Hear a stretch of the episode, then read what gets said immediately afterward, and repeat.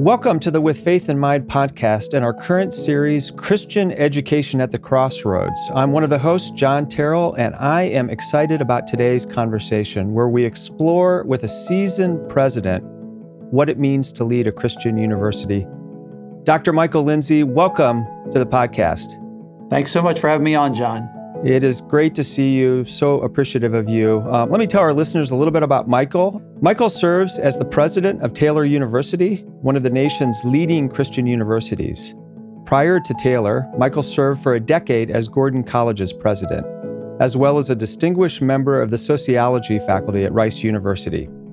He's the author of several award winning books, including Faith in the Halls of Power How Evangelicals Joined the American Elite and View from the Top, an inside look at how people in power see and shape the world.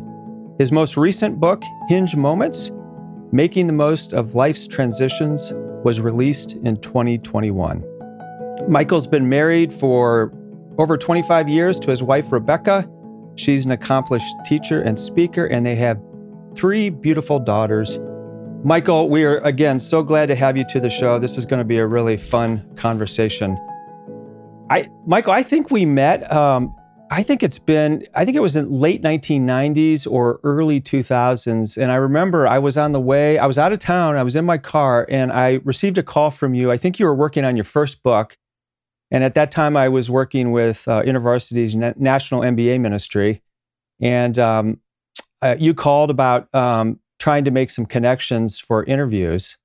Um, and of course now you know everyone and i would uh, probably be calling you for introductions but but it was really fun at the time and i you know i thought about that today. It goes it goes back probably uh, 25 years. I think that's right john. It's fun to see how the lord keeps people together over the years. It really is. Well one reason we thought you would be such a fantastic uh, guest is that you can help us understand christian higher education from the inside. Um, you're responsible for leading one of the most prestigious um, Christian colleges, and you do that at a very high level. And you've done that at two institutions. Um, and so um, I'd like to start with this question um, What does a college, uh, Christian college president do? Um, just give me a, a short s- snapshot of, of what you do in your role. Well, it's kind of like being mayor of a small town. Mm. You, there are ceremonial functions that you do almost every day you show up, you speak, you greet, you smile, you make people feel welcome. You get a chance to deal with a full range of issues from legal to finance to strategy, but also you get a chance to um, be an individual contributor where you're writing speeches or helping to craft a particular direction or focus for the university. And you're oftentimes uh, a representative of the institution to many different constituents. I think one of the things that I love about being college president is just the intellectual variety of the job. Mm. I get to do so many different things in a given day, and uh, it is never boring as a college president. I, I can imagine. Well, I know two consistent passions um, of your life have been leadership and Christian higher education. You've been committed to those for a really long time. How did these themes merge um, as you considered the possibility of becoming a college president? When I finished up at Princeton with my doctorate, I um, applied for a variety of tenure track faculty jobs mm-hmm. and was honored and delighted to land one of those spots at Rice University, a top 20 research institution mm-hmm. in Houston. My wife is originally from Texas, so getting back to the Lone Star State was very exciting for her and for all of our family. I honestly thought I could spend the rest of my career at Rice and loved it. But as I was there um, for several years, I increasingly became uncomfortable with the faculty culture in particular, where I would see faculty colleagues who made sport of trying to take on particularly conservative Christian students. Yeah. And it was not the kind of um, posture of we're going to help, you know, widen their thinking or deepen their uh, consideration. It was it was a game for some of my yeah. faculty colleagues. And I increasingly thought, I don't want to be spending my life dedicated to that kind of project. I want to invest in the next generation. as a graduate of a Christian university, I had seen the transformative effect that can happen at that uh, that kind of an institution. So uh, when the search firm reached out uh, about the opportunity to assume the presidency at Gordon College, I really thought that was a crazy idea. Couldn't imagine doing it. I, I was way too early in my career and mm. not nearly enough uh, experience. But I really was open to saying, how could I dedicate my time and my energy to investing in the next generation? And I am a huge fan of Christian higher education. I think it is the global gold standard for the kind of transformation that young people need. And so I'm really excited about it. And anytime you're working with young people, you're always thinking about emerging issues of leadership. So it's been a great fit for me over the last 12 years. Yeah, indeed, it has been. Um, thank you for that background. That's really helpful. I knew a little bit of that story, um, but it's it's really interesting to hear how those two passions have come together, and really, it's been your life's vocation for the last 15 years. So, so thank you for that. I'd like to um, play on this theme of of hinge moments, Michael. Um, you've written a book about this, and we're going to put all your books in our show notes. Um, and I just I want to make a statement right out of the the gate here that that Michael's research on leadership is fantastic. So I I have read his books, really appreciated them, draw on them regularly, and so we'll put all the details in. But your most recent book, um, Hinge Moments, you know, you, you really explore this idea of significant life transitions. And you explore it in the lives of leaders. But I want to ask you the question what about institutions? Um, institutions have lives as well. Um, they have, uh, I would even liken to say, spiritual lives. Um, we see glimpses of, of institutions at work, even in um, the book of Revelation or Isaiah. You know, they seem to show up in some ways uh, in eternity in the, the new heaven and the new earth. I want you to think about it, uh, hinge moments for institutions, but in the context of Christian higher education. Um, what is a key hinge moment today uh, that Christian higher education finds itself in? Well, the premise of hinge moments is that most of our lives are spent in what we might call settled times. Hmm. Ann Swidler from Berkeley has this idea that they're settled and unsettled times. And it is those moments of disruption that shape the course of the rest of our lives. Right. So, you know, you live, an average American lives 80 years of life. That's, you know, let's call it 37, 40 million minutes that you might have over a lifetime. But really, your life is shaped by 12 to 20 individual minutes.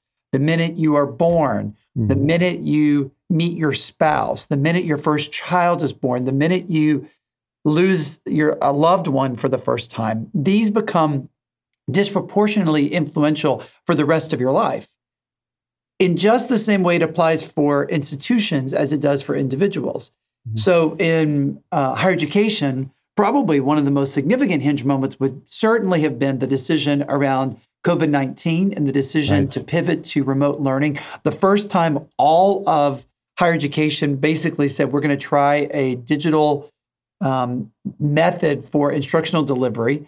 And we're learning lots from that mm-hmm. experiment, but I'd say that was a significant hinge moment. Mm-hmm. The next one that we can already see, because the thing about hinge moments, some of them occur by surprise, like COVID 19, mm-hmm. and others you can see years in advance. Right. And so we are on the cusp of what's called the demographic cliff the cohort of young people who were born in the wake of the financial recession in 2008, 2009, they will turn 18 years old in 2026. Right. And that will be the smallest cohort of college bound students in over 50 years in the United States. So, what that means is that a lot of institutions are going to see significant drops of their incoming student numbers. And that has significant impact because 99% of institutions of higher learning in the United States are, are tuition driven. They depend right. upon students showing up in order to pay their bills. Yes. And so it's going to be an industry wide hinge moment that we will all experience. And I'd say the smart institutions are preparing for it now. Yeah, that's that's really helpful. I I know, uh, Michael, that you just returned from a three day conference, I believe, with other presidents of Christian colleges and universities, and I'm curious, sort of following up on on these hinge moments and sort of the crossroads uh, that Christian colleges find themselves in. Um, what were your colleagues uh, most interested in talking about? Like, what were the the formal conversations, and then what were the the coffee urn conversations. Uh, where are folks feeling anxiety and, and, and maybe some degree of hopefulness? Well, I think that uh, the anxiety probably relates to uh, enrollment issues. It relates to the regulatory environment. So, uh, the Department of Education is expected to release a new set of guidance uh, regulations around Title IX compliance mm-hmm. um, this summer. And so, uh, with a, an expected implementation by August. So, that's a big deal. And we will be interested to see what that looks like and what the implications are. But I, I would also say the side conversations really relate to the kinds of things that every organizational leader is facing right now. It is really hard to recruit and retain talent. Mm-hmm. So that has been an, an issue for us. I'd say most Christian institutions are recognizing that they want their campus to look more like the kingdom of God. Mm-hmm. And so we're not nearly as diverse as we need to be. And so mm-hmm. finding diverse students and diverse faculty and staff is a key challenge in trying to help make your campus a, a welcoming environment. All of these are key things that we have to do. So we're working on it, and uh, you know I'm encouraged when I see the quality of leadership across Christian institutions in the U.S. Interesting because you know there are many different forms of Christian NGOs, faith-based organizations that do social service delivery that are uh, you know help support missions and evangelism, parachurch ministries. But I, I believe Christian colleges and universities are the most sophisticated, complex, and advanced Christian mm-hmm. institutions in the world today because we have to deal with a full range of issues. And oftentimes, you know, we employ hundreds, if not thousands, of people. And uh, in the process of that, you're serving thousands, if not tens of thousands, of constituents. So we have to figure out how to, in many ways, help lead the wider Christian community to be faithful organizations in an incre- increasingly volatile, uncertain, complex, and ambiguous world. Yeah, I think that's uh, you know the academy is a place of a lot of change and um, a lot of crosswinds, and then um, the Christian the Christian Academy with all of its unique challenges, um, catching some of the crosswinds of faith and and sort of the, the larger pluralistic society, I think probably even complicates matters. So I can imagine it's very very complex. You said something about Title IX, um, and I'd, I'd love for you to explain that for our listeners and why that new legislation is so important or could be so important. Um, the Higher Education Authorization Act, which was passed in the late 60s, put in place a series of expectations of how institutions would conduct their business uh, in order to receive uh, federal student financial aid. So, federal loans, federal grants, things mm-hmm. like that. And um, Title IX specifically refers to a prohibition uh, against um, sex discrimination. Mm-hmm. Title IX has become a political hot potato as Republicans and Democrats have sought to use the Title IX guidance as a way of articulating their understanding about issues of human sexuality. So, whether it relates to LGBTQ issues or male female relationships or non binary gender dynamics, mm-hmm. Title IX has become a, a, real issue. And I'd say it started with the Obama administration, continued with the Trump administration, and now we're seeing it in the Biden administration. So the regulations that we have uh, today were put in place by President Trump and his Secretary of Education, Betsy DeVos. And it remains to be seen what President Biden will do, but we believe there will be some adjustments. And it, it relates to due process. So if a, um, if a woman makes an allegation of sexual harassment or sexual assault, what's the the um, standard of proof that's required in order to determine that there was a Title IX violation?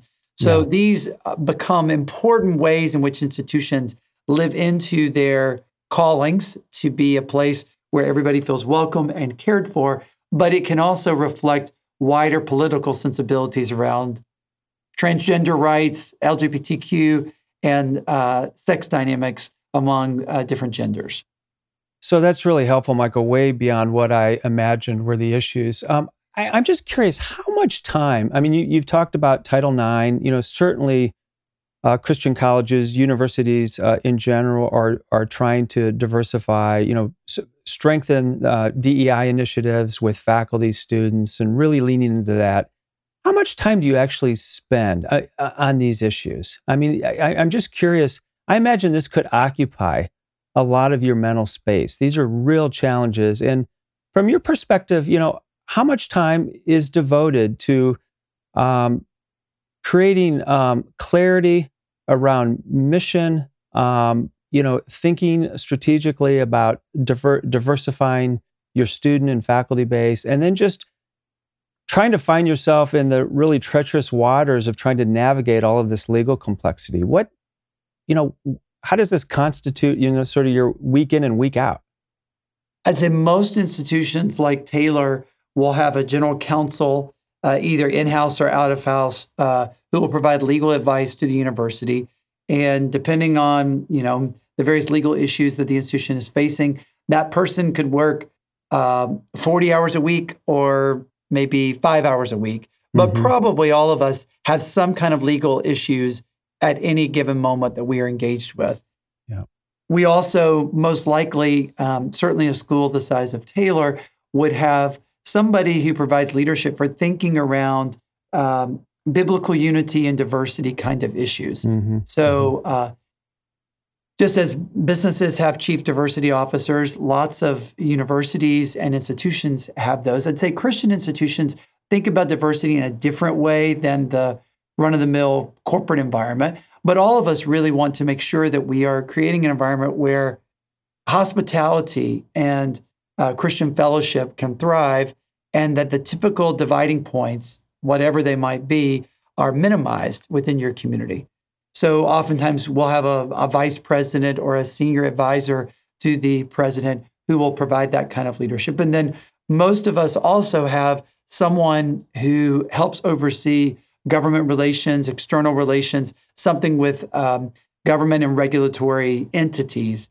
And uh, for some of us, that can be a full time role, and others, it can be a part time role. All three of those functions are things that report up eventually to the president, and the president gets involved with them. And if you put all of those together, that probably could represent 10 to 25% of yeah. my time at any given moment. Um, so I am in touch with elected officials probably every week on different issues. I'm certainly working on recruiting and retaining diverse students, faculty, and staff every single week. Mm-hmm, and I'm mm-hmm. probably at least consulted, if not directly involved in legal issues every week also. You mentioned that Christian colleges and universities think a little bit differently about the, the issue of diversity. I wonder if you could um, characterize that uh, for our listeners. Um, how, do, how do you think about it at Taylor? Um, how are you um, communicating that vision to students and other stakeholders, uh, faculty, alumni, other stakeholders uh, within the Taylor community? A few decades ago, the Human Rights Campaign really decided to make a play to put LGBTQ issues as an issue of diversity. Mm-hmm. And so they began to speak of sexual minorities, referring to lesbian, gay, bisexual, transgender, queer individuals.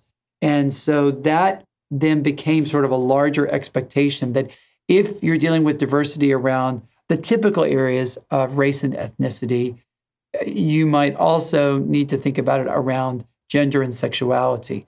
Christian institutions like Taylor have a traditional sexual ethic. So we're not necessarily advocating for the kinds of diversity initiatives that corporate America is around LGBTQ issues. At the same time, we all want to be careful, thoughtful, biblical in our approach, recognizing that uh, we do have students and constituents who might um, identify with same sex attraction or maybe even say that they are LGBTQ in one way or another. But our understanding of diversity and our commitment to diversity is really grounded in a larger biblical understanding that all humans are created in the image of God and therefore are worthy of dignity. Right. But it also shapes the kind of initiatives and programs you put in place to help support that. Yeah. Thank you, Michael. Uh, very helpful. Uh, I want to turn now to um, we've talked a lot about the complexity. Um, I, you know, you're starting to add up the hours in your week, and I'm like, I don't know where where you find time to to spend, you know, time with family and just in recreation and so forth. I imagine you have a dashboard of sorts. There are certain um, instruments that you watch uh, in your institution? Maybe you think about them as kind of leading indicators or lagging indicators. Maybe you just you just watch instruments. But I liken this to a dashboard in a car. You know, we can't pay attention to to 30 different things, but we can pay attention to four or five things. What are the four or five um, instruments uh, in your institution uh, that you're paying attention to? And um, my guess is that's also representative of um, of broader Christian higher education, but maybe it's different. So I'll, I'll invite you to comment on that as well. Each of us look for creative ways to be able to measure uh, fidelity to Christian mission. And uh, for an institution like Taylor, we care about the spiritual transformation of our students. So we look at things like engagement in, in chapel. Uh, our chapel program is voluntary, but chapel mm-hmm. every Monday, Wednesday, and Friday is packed with um, students every, you know, in every worship environment. But that would be a way in which we are trying to say, how are our students engaging with the spiritual offerings we have at Taylor, and how is that shaping the lives of our students? We look at educational outcomes, so markers of academic excellence, whether it's performance of our students on external tests or recognition of forms of student learning occurring in the classroom. We're always looking for measures of assessment that allow us to get a feeling of how's it going in the classroom because that's our bread and butter and what we're focused on. Mm-hmm. Institutionally, we pay attention to measures of revenue source, whether that's uh, fundraising success or enrollment measures of prospective students and uh, accepted students. One of the measures that's true for every institution in the United States is what's known as the yield statistic. So if you admit 100 students, how many of those 100 actually right. enroll in your school at the start of the academic year? And the very best yield statistic is Harvard, which is just over 80%. Mm. And I'd say, you know, Christian institutions, if they can get 30 or 40%, are feeling very strong about their uh, offerings. So those are the kinds of things that we pay attention to. Yeah, that's really helpful. Thank you. You made a, a, a transition, a, a, really important hinge moment uh, uh, during COVID. I think you left an institution. You left Gordon. I think at the at the beginning of COVID, and kind of had a little season, not much time, but a little bit of a season of transition, uh, and then shifted to leadership, your presidency at at Taylor. Um, what was the most important lesson you learned uh, in that season of navigating two institutions uh, during COVID? Well, I, I didn't leave uh, um, a very long period of time. So I, I served at um, Gordon until June of 2021, and then I began at Taylor in August of 21. So I did okay. have a six week break, okay, which was that glorious. yeah. But um, part of actually my own um, being at peace with the idea of stepping away from the Gordon presidency is that we have found a way to weather uh, the pandemic. And right. I knew the institution was going to be in good shape. I have been wrestling with this sense of uh, restlessness in my life and wondering if maybe God was calling me to do something different, which is really hard because I thought I was going to be at Gordon for decades. And I have been working really hard on a variety of initiatives. But as I began to get different signposts along the way, and it probably was over the course of a year. Mm-hmm. I finally reached the conclusion. My wife and I went out to Nantucket for a week and took long walks on the beach and prayed. And at the end of that week, we were convinced that this indeed was going to be the end of my tenure at Gordon. And I went and told my board, and they said, That's crazy. You just need a little bit of a break. Let's sign you up for another five years. And I said, No, I really think God's calling me to do something different. The weird thing was that I didn't know what he was calling me to do. So I was mm-hmm. stepping out a little bit on faith, not curious, not not certain what would happen. And so I announced to the community I'd be leaving at the end of the academic year and then really began exploring possibilities. And I'm very thrilled that I was able to um, land at Taylor and have found that to be just an extraordinary place of service. But it's very rare for um, a college president to land a second presidency. Mm-hmm. Um, and I consider it a great gift. When you're the president of a Christian college like uh, Gordon or Taylor, it's in some ways like being an NFL quarterback. You leave one team and there are only 31 other, other spots you could possibly go. And the likelihood of them needing a quarterback that year with your passing strength, you know, those are not things that oftentimes happen. but in God's providence, it, it did work out. I do think that COVID 19, however, made a number of people more open to change than they had ever considered. And I had more time for introspection. So I wrote the book Hinge Moments during the pandemic. I've been working on it for about two years, but I really I finished the book in the pandemic. And it was while writing this book, which I originally intended for high school students who are graduating or maybe college graduates. As I was writing it, I realized, wow, this, this book like speaks to me. It like describes yeah. where I am. And I actually experienced a hinge moment while writing the book. Wow. Yeah. And I I want to do a little interlude here because I one of the things I found so fascinating uh, and helpful in your book was talking about this time of between and betwixt or betwixt and between um, where you're you're leaving a community and you don't have the strength of the community you're leaving and yet you haven't arrived in this new community and you don't have the strength of of all of those new friendships and collegiality and and so you find yourself at the time where you most need support, not being sure where to look institutionally for support. I wonder if you could speak to that. And I think it's really interesting that you experienced that, that actual liminal space yeah. Uh, during COVID, which probably complicated it or amplified it. It did for sure.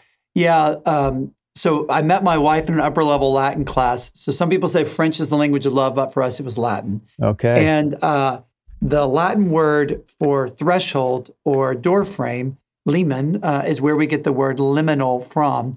And it is this sense that you are not in one room or another, but you're standing in between.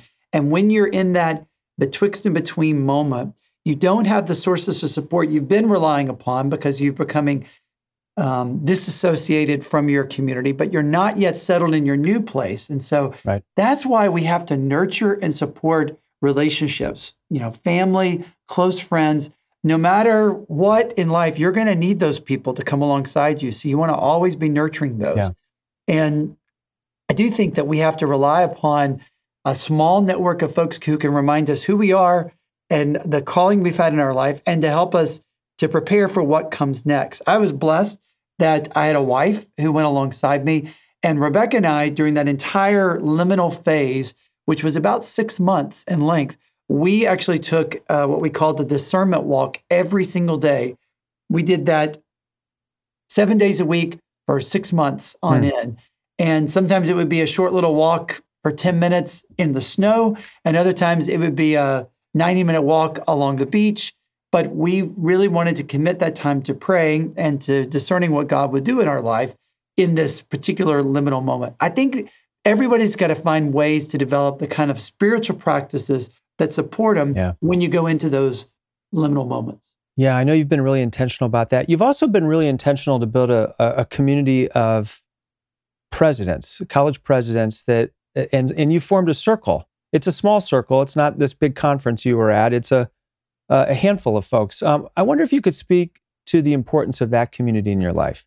Well, I think when you're in leadership, it's difficult to develop deep, close personal friendships with people who are in the same organization because while you can be really close and good friends at the end of the day, you do wear the hat that has to make decisions about budget and around personnel.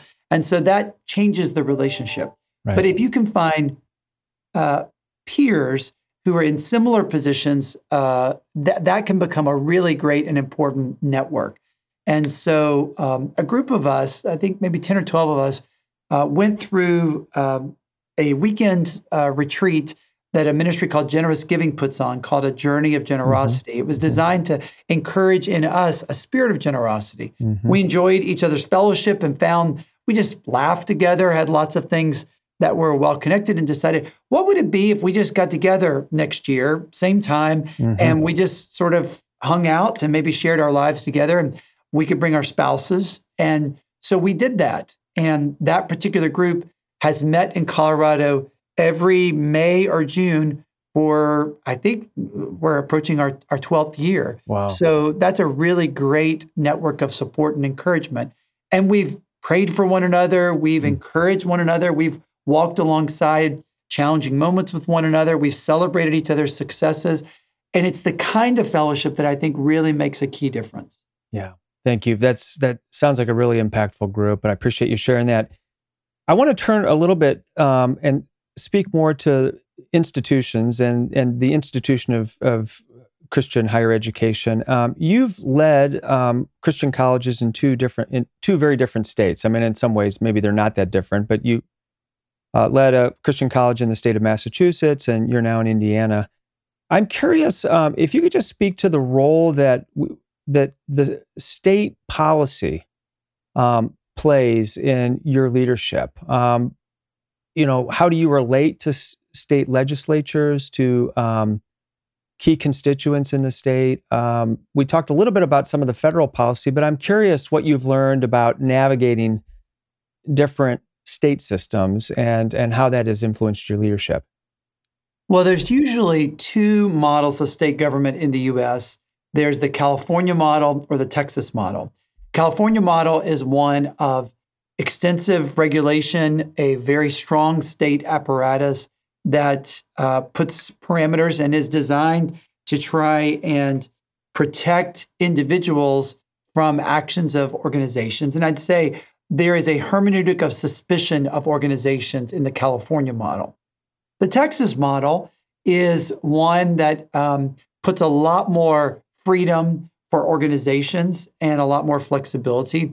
And it's more of a hermeneutic of trust in organizations. It says we assume you're going to do the right thing unless we have reason to believe otherwise. Mm-hmm. The California model says we assume you're going to do the wrong thing unless we learn otherwise. Mm-hmm. And um, Massachusetts probably is more like the California model, and Indiana is probably more like the Texas model.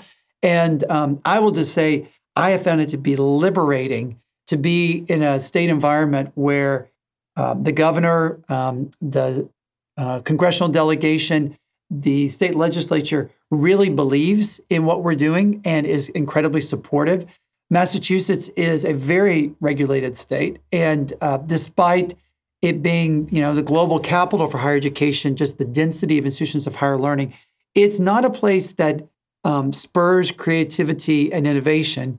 Um, it's it's one that has done a number of extraordinary things and has, you know, legendary institutions like MIT and Harvard and at the same time, I have just found that the Indiana model has been a terrific ecosystem for innovation and creativity. And I certainly feel much more energized here uh, in my leadership because I feel like that there's opportunity for us to try out new things, pilot ideas, and create great innovation. I, I think it is not surprising that Purdue, which is uh, seen across the world as one of the most innovative universities under leadership of Mitch Daniels, is a flagship institution in Indiana. So that shows to you why I think that this particular model is a, a healthier model for true academic entrepreneurship.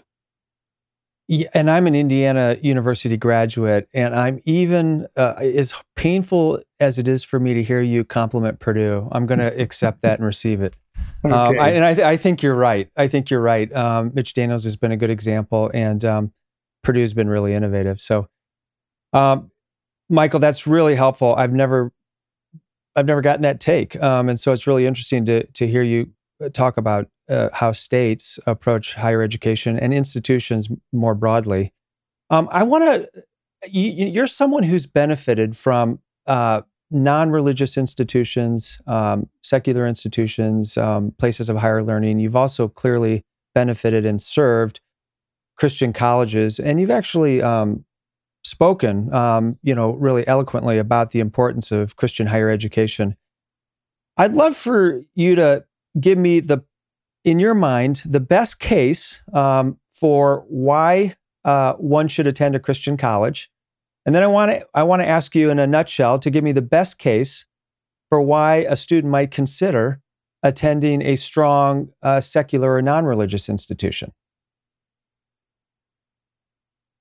Well, let me start with the latter. I think that the reason that a Christian student might choose a, a secular institution is either because they are drawn to a particular academic program or a set of academic offerings that they don't feel like that they can get at a Christ-centered institution. Mm-hmm. And so part of going to university is vocational preparation. Mm-hmm. So if you have the opportunity to uh, you know study piano performance at Juilliard, and that opens up the kind of vocational career that you're interested in, I understand why you might choose that kind of an institution. Mm-hmm. I also think that the Lord calls certain individuals to be like Daniel in Babylon. And so uh, we certainly recognize that the call of God transcends any of our reasons, and we want to be responsive to uh, the calling of God.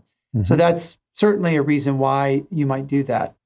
I'll tell you the reason that my wife and I hope and pray that our daughters go to a Christ centered institution. And it's why mm-hmm. I believe so deeply in what we're doing. There are literally thousands of academic studies that show the kind of formation that you get in the college years is best created, curated, and completed in the kind of moral community you find on campuses like Taylor University. Mm-hmm. We are uh, and we become the people we surround ourselves with. And so the company you keep is so vital. It's more important than the subjects you learn. It's more important than the grades you get. It's more important than the internships you land.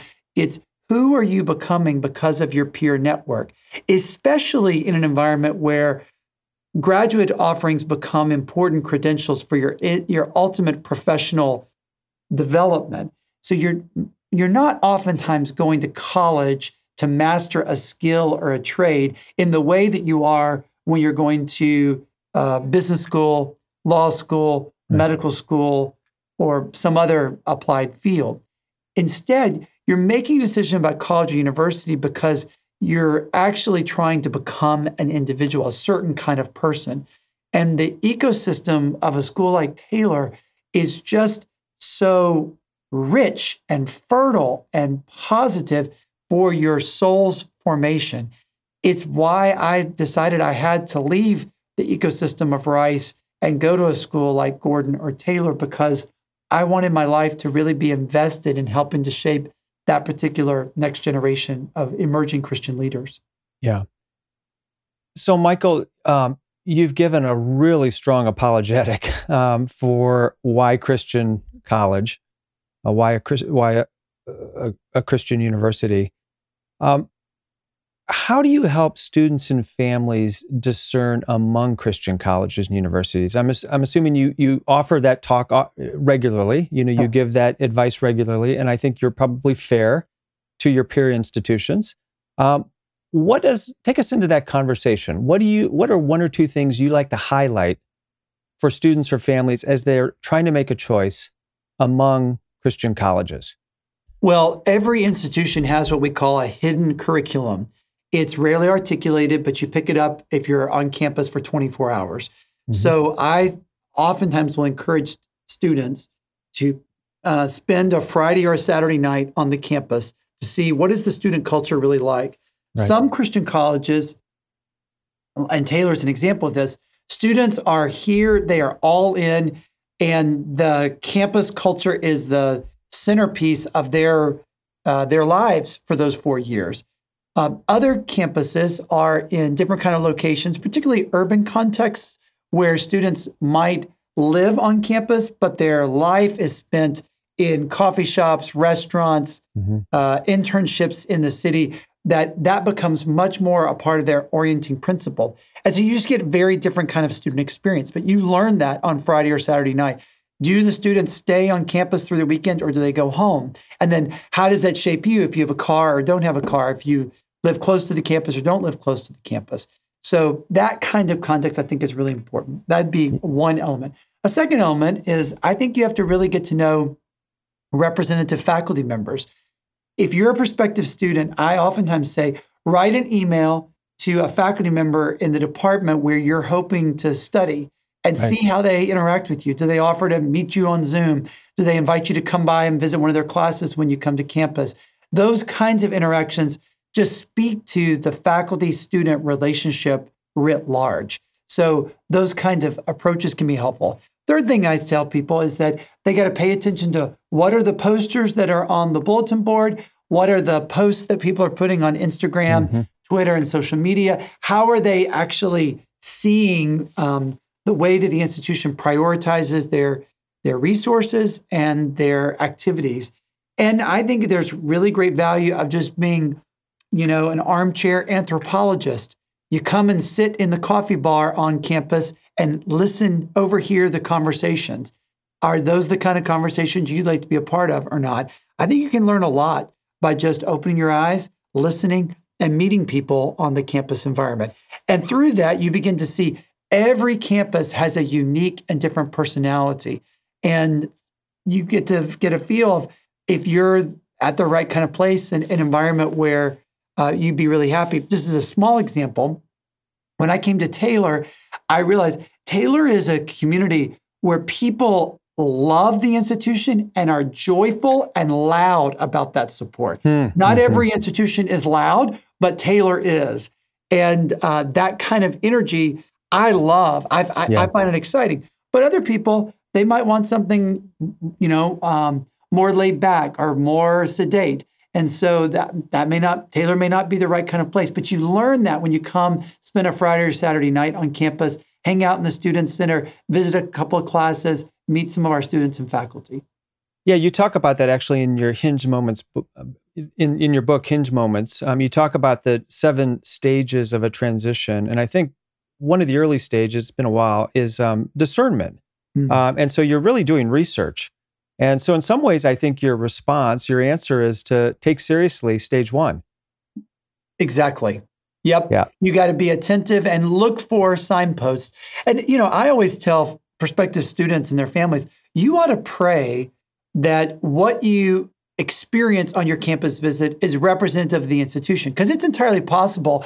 You know, it's so funny because average college student makes decisions about the college on two factors the weather on the day that they visited the campus right. and the personality of the tour guide, both yeah. of which are terrible indications of whether it's going to be the right fit. So you got to just say, okay, Lord, I'm not going to pay attention to those things. Make me attentive to the things that you think will help me to understand is this the right place for me and my family? Yeah, that's that that uh, that's that's really good. And I know uh, colleges invest a lot in their tour guides, and and now I know why. It's hard to control the weather, but you can, uh, you know, exert some level of agency over your tour guides. That's right. Um, that's that's really good. Okay, I want to go into a little bit of rapid fire response here, and some of this actually might be a little hard because I'm going to ask you some personal questions about uh, leadership. Um, but I'd like to start with this question: What's the most challenging thing about leading a Christian college or university?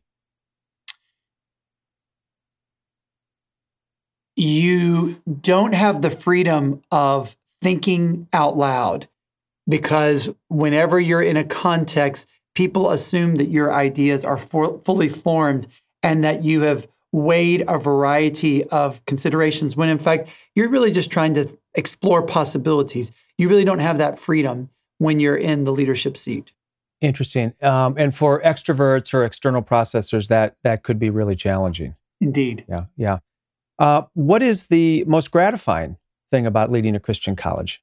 Man, you get to see transformation that families, churches, schools have been investing for 17, 18 years in these students, but they come to college and in those four years, their lives are completely transformed and you get to see the fruit of the yeah. investments other people have made and you get to water and add a little sun and it germinates and it grows and develops and the kind of transformation that occurs between a student's freshman and senior year is oftentimes night and day, and you have a front row seat to experiencing that and to feel the gratification of playing a role in that development. Yeah, yeah, that's that's really, really, really, really cool. Um, what's the the most important discipline uh, that you've put in place to keep you on track as a leader? I think every leader has to build systems of accountability in their life. So uh, my wife has access to all of my electronic resources. She has all my passwords. She can read my emails. She sees my calendar. I have a um, a chief of staff who uh, tracks me on his phone, and so a couple times a day he'll just check and see, find a friend, see where I am, to make sure that uh, I'm where I'm supposed to be, that I'm not off track. I think systems of accountability that you build as a regular rhythm are important disciplines in our life. So I would say accountability is one we have to put ourselves under, and it becomes an important way of putting the right kind of guardrails on your life. Now, of course, I also believe that an important part of that are spiritual disciplines.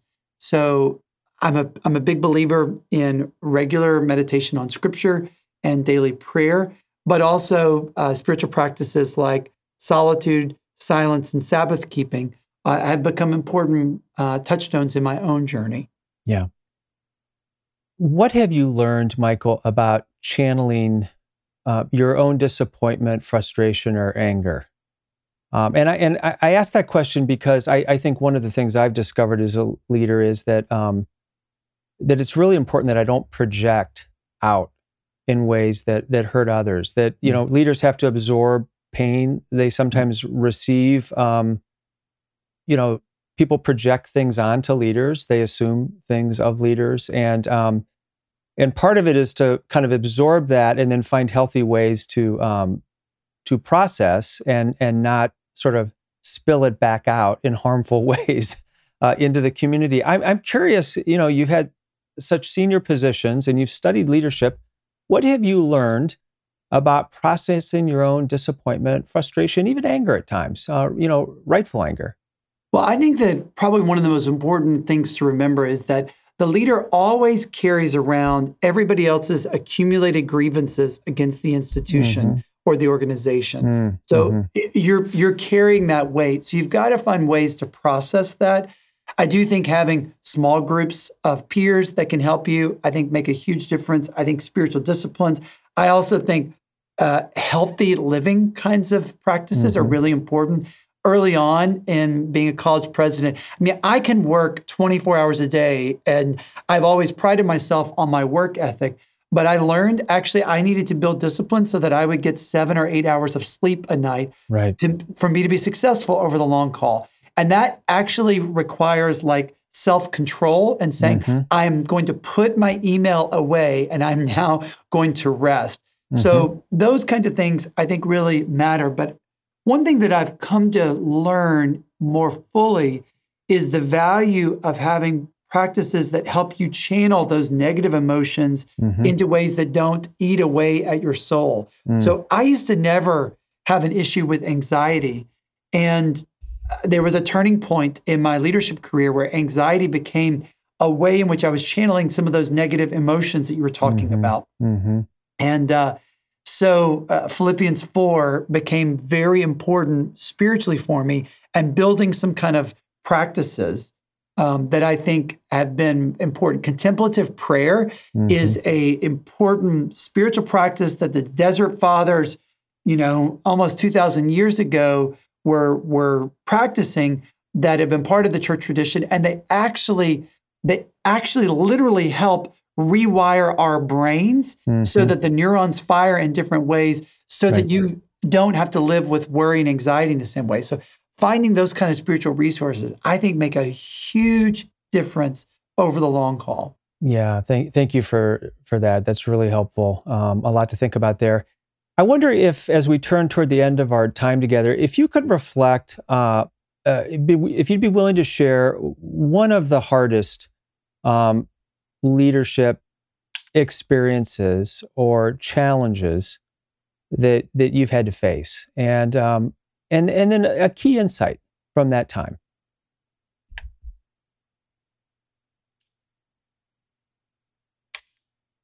I think all of the key leadership challenges that really keep you up at night are people problems. Mm-hmm.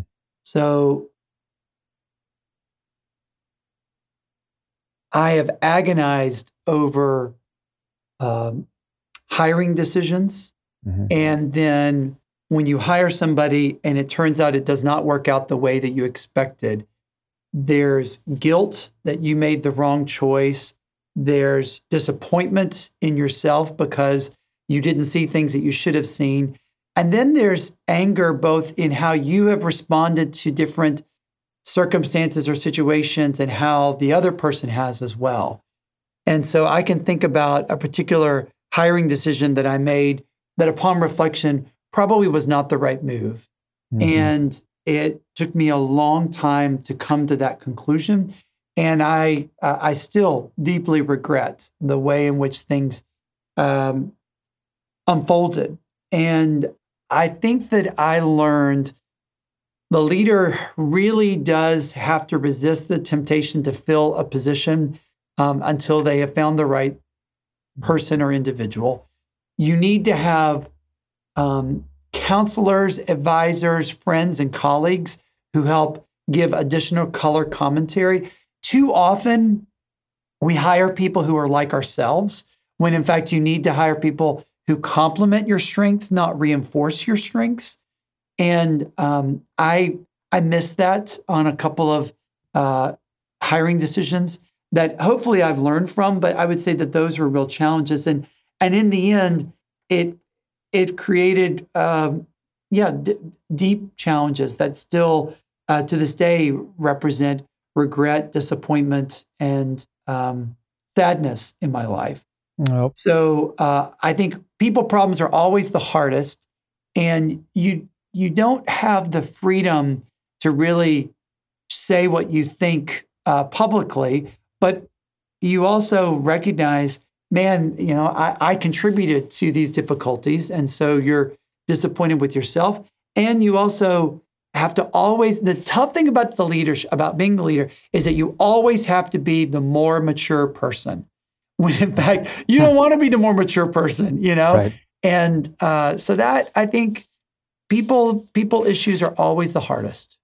Boy, Michael, I really appreciate that. I resonate. I and I have found um, the only place I well certainly my faith has provided uh, God has provided um, solace and encouragement in those moments, but but coming alongside, having friends, um, leaders who have also faced those same challenges has been really helpful for me because uh, I think th- the reality is that we've all made um, decisions that haven't worked out with mm-hmm. respect to people and um, being able to to connect with others who have um, are are being open and honest about those decisions when they've gone well and when they haven't gone so well that's that's that's been really helpful for me to be able to have those some of those conversations privately with other leaders um, who have faced the the same circumstances yeah i really appreciate you sharing that um, so helpful and um, i think really helpful for our listeners well, as we wrap up, I, I know, Michael, that you you're not only a an administrator, a president, but you're also a scholar and a very good scholar. And so I'd love to to know um, what you're currently working on. What are you thinking about? Do you have another book in the works? Um,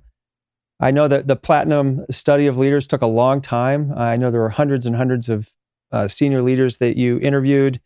Um, that's behind you, uh, but I know you're not finished thinking about leadership. So what's next? Well, a couple of ideas. One is that I'm very intrigued with how we build ecosystems for entrepreneurial energy and how mm. you uh, create the kind of leadership context where entrepreneurs can thrive. So I'm interested in that both at the you know national public policy level, but also organizational level, and then team dynamic and and even how you draw out entrepreneurial impulses among folks who work in your office. So that's one area I'm really interested mm-hmm. in. My oldest daughter has severe special needs. Uh, she's 19, but has the cognitive development of probably about a two year old. Mm-hmm. And so, parenting Elizabeth, and I describe a little bit of that journey in Hinge Moments. Parenting Elizabeth, um, where we live on a college campus, but she will never go to college, is uh, an interesting dynamic. And so, as someone who spends a lot of time focused on leadership issues and working with high capacity emerging leaders, very talented, uh, smart, sharp, savvy people. I'm also thinking about folks for whom leadership will never be their unique mm-hmm. calling, mm-hmm. like mm-hmm. my daughter Elizabeth, mm-hmm. and thinking about how do you build an environment where Elizabeth can thrive, and at the same time we can strengthen the leadership capacities of, of folks who who are going to pursue a lifetime calling in leadership. Right. So I don't really know what that will look like, but I am thinking a little bit about how we help serve, bless, and support the full spectrum of the human endeavor, whether it's folks who will uh, lead a Fortune 500 company or people who will be individual contributors in their own unique way and how their callings are, are similar to the journey of my own daughter. Wow. Yeah. Thank you for sharing that. And um, I, am excited to see where that part of your journey takes you. So important. And um, particularly from someone uh, like you who has um, been trained in, in, you know, some of the best institutions and has worked in those settings and to to see the image of God in everyone and um, and to be committed to that um, and to want to see the full range of our human family flourish is is really exciting. So I'm I'm really excited for that next chapter of your life. Um, Michael, this has been a real joy. Thank you for um, your leadership. I've seen you um, with your family, and um, I know how much you love your family and are committed to them. and so you're a really fine example of someone who who leads at a high level, but um, is always committed to the people closest to him, friends and family. And so it's a real model to me. Thank you for the way you're leading at Taylor. Um, as someone who grew up in Indiana, not far from Taylor, uh, drove by it all the time, went to basketball camp at, at Taylor as a, a kid, got super homesick. Um, I remember that. And I remember a lot of caring counselors and um, and uh, just having a really great time there. And just the, the, the impact of Taylor around the world. Uh, I'm just thrilled you're there. I'm really proud for, for the kingdom, um, but also for the state of Indiana. So thank you for your leadership at Taylor University. Well, it's, it's a pleasure being your friend. Thanks so much, John. Great to be with you. Thank you. Thanks for joining us. If you've enjoyed today's podcast, be sure to subscribe and give us a rating on your favorite podcast app. Also, be sure to check out our upcoming events on upperhouse.org and our other podcast, Upwards, where we dig deeper into the topics our in house guests are passionate about. With Faith in Mind is supported by the Stephen and Laurel Brown Foundation. It is produced at Upper House in Madison, Wisconsin, hosted by Dan Hummel and John Terrill. Our executive producer and editor is Jesse Koopman. Please follow us on social media with the handle at UpperHouseUW.